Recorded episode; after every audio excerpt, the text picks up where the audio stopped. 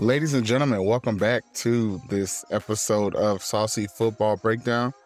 I'm your host, Michael. Today, I want to talk about Chelsea's new striker signing, Nicolas Jackson. Is he a risky bet or is he a promising talent? Unfortunately, I don't have a crystal ball for this episode, so time will be the ultimate decision maker here.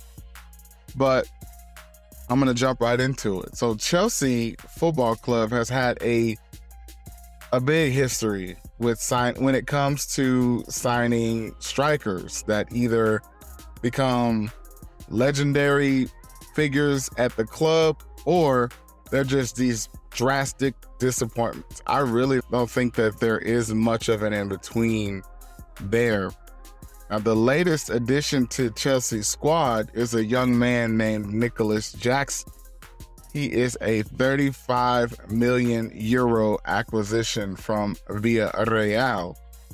However, though, with limited playing time and a short, very small burst of top, top performance at the end of last season, there are questions surrounding his potential, uh, which, I mean, that's obvious. There should be some question. So, today in this episode, I'm really just going to break down the key points, arguments, and implications of Chelsea signing of Mr. Nicolas Jackson. So, one of the key points is he's got a very limited track record. Before the last season, Nicolas Jackson had played only a little over 100 senior minutes for Villarreal while he showed some promise during that time, it's really just too small of a sample size to judge his abilities with any level of accuracy. Key point number two he is an impressive finisher, which is something that Chelsea has lacked tremendously. And no, it was glaring last season. During his noticeable or notable eight game streak where he just freaking balled, Jackson showcased clinical finishing skills, scoring nine goals from just 12 shots on target. His ability to find high value positions in the penalty area and convert chances was out of this world. Again, that ability is something that Chelsea FC has been missing tremendously. The next key point is his dynamic movement. Jackson's late season success can be attributed to his role as the central striker in Villarreal's attack. With his speed and direct running, he stretched defenses and created dangerous opportunities for himself and his teammates. That is something, again, that Chelsea absolutely needs. It needs somebody with real speed up front, and direct running. He's not taking any extra angles to get to goal. He's going straight to goal, and that's what they need. The next key point is his effective dribbling. Jackson's dribbling skills and ability to take on defenders was very noteworthy. He has what a lot of people have been calling a Neymar like ability to take people on the dribble. He recorded the second highest number of goal contribution contributions following dribbles in La Liga. When that and that demonstrates his comfort with the ball at his feet. Now, let's dive into that point a little deeper. The fact that he only really had an eight game stretch where he balled out of his mind and he was second in La Liga of with goal contributions following dribbles, that tells you that he was really good at it. Again, that's something that Chelsea's going to need, especially with Havertz leaving. I feel like this is something that Havertz was actually really good at. And then the last key point here that I want to bring up here is he has room for improvement. While Jackson has showed promise in finishing, movement, and dribbling, his aerial game needs improvement like big time. He struggled in aerial duels and lacked accuracy when attempting headers. And that is a weakness that opposing defenders could exploit. And there's no doubt about it. Like Havertz being 6'2 and having some aerial presence, while again, it wasn't elite by any stretch, 6'2 is six two, And I believe Jackson's coming in at 5'11 or 6 feet even. And that's actually not good that he's not good in the air with that amount of athleticism and height. I know he's not six four, but he should be able to be a little better at winning some battles in the air. And that can improve over time. That's something that he can work on for sure going forward. Now, I want to talk about some of these implications for Chelsea and what that means, and then create some of debate around it as well. So, with Chelsea's involvement, Nicolas, they decided to sign Nicolas Jackson, and that indicates their confidence in his potential. They looked at that eight game stretch and they said, let's just do it. Let's just make it happen. However, the lack of substantial data and scouting material raises a very big and real question of whether or not this is a risky bet or a calculated investment. And Chelsea, better than anybody, they get you in for a season, they all look what they can get done out of you, they're to send you out on loan. So they signed him, I think, to an eight year deal. So keep that in mind as well. Now, again, we also have to deal with Jackson's limited experience and what that means as far as integrating into the Premier League. Like La Liga, Premier League, there's a definite noticeable difference in competition. Given Jackson's limited experience and the intensity of the Premier League, it remains to be seen how quickly he can adapt and consistently make an impact. Obviously, that's something we don't know how well he's going to be able to do until he starts to do it. So that is just a factor that we'll just have to wait to debate later on. Will he be able to handle the pressure and deliver from day one? Hopefully, that's what Chelsea's counting on. But if it doesn't, it's not the end of the world as well. Now, he's also going to have some competition for playing time with the return of Armando Broja from an injury. I think he tore his ACL. And that possibility of Chelsea also even going out this transfer window and getting another striker like a Victor Osimhen, like bringing Lukaku back, which is yet to be seen as well.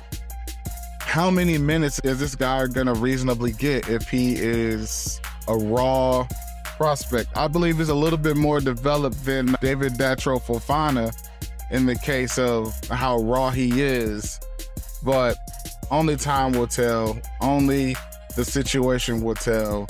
We can't do that much predicting going forward without seeing it in real time.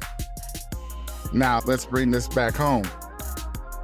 What is Chelsea's strategic plan in regards to this signing? There is uncertainty surrounding Chelsea's plan and the potential need for additional signings. This signing of Nicolas Jackson does reflect strategy, in my opinion, but this isn't this isn't the end of their needs at that position. They're still going to need to go out and get another striker, a more established striker, as long as the price is right.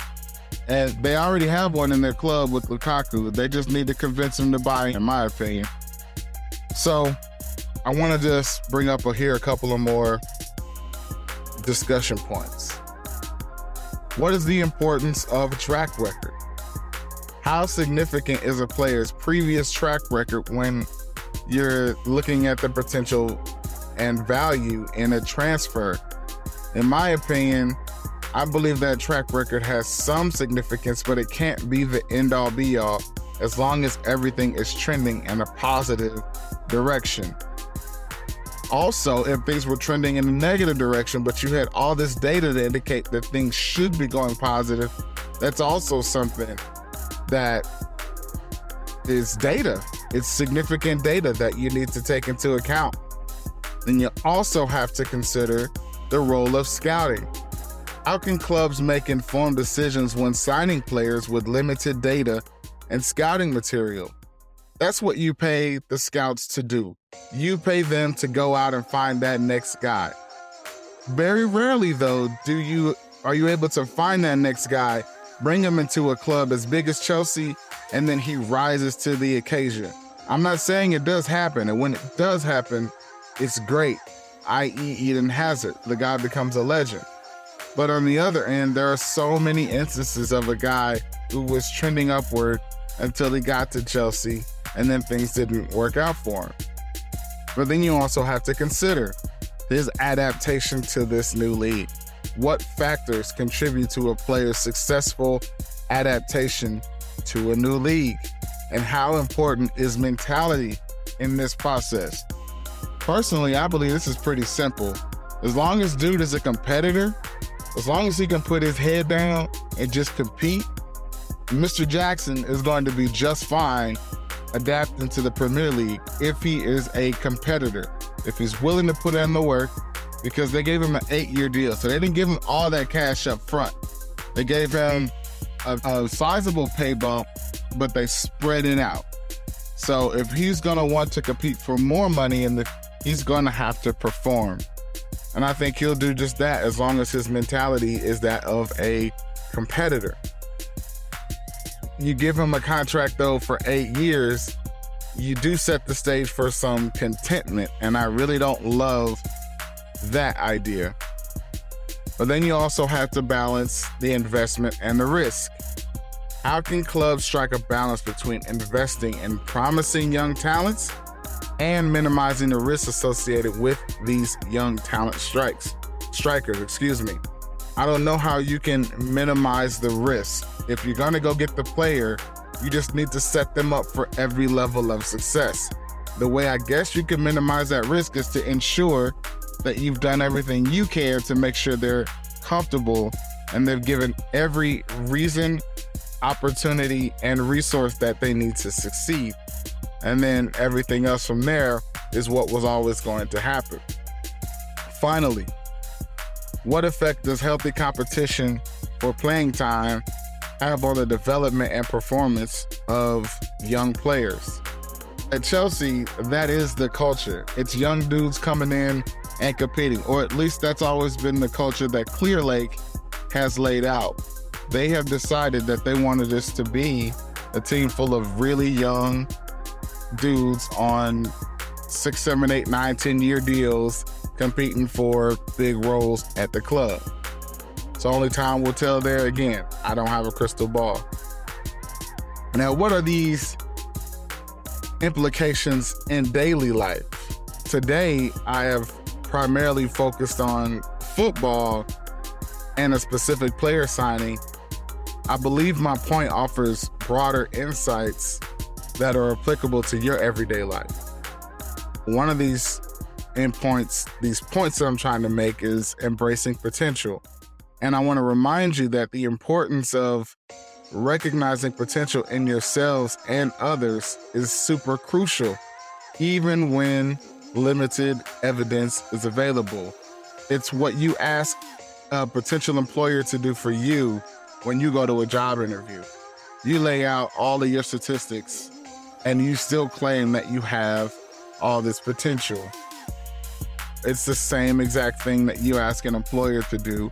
And frankly, it's the same thing you do if you are in a hiring position at an employer. And then you also need to think about risk and reward hopefully today I've highlighted the balance between taking some risk and ensuring that you are rewarded appropriately for those risks. Again, higher risk, higher reward, lower risk, lower reward.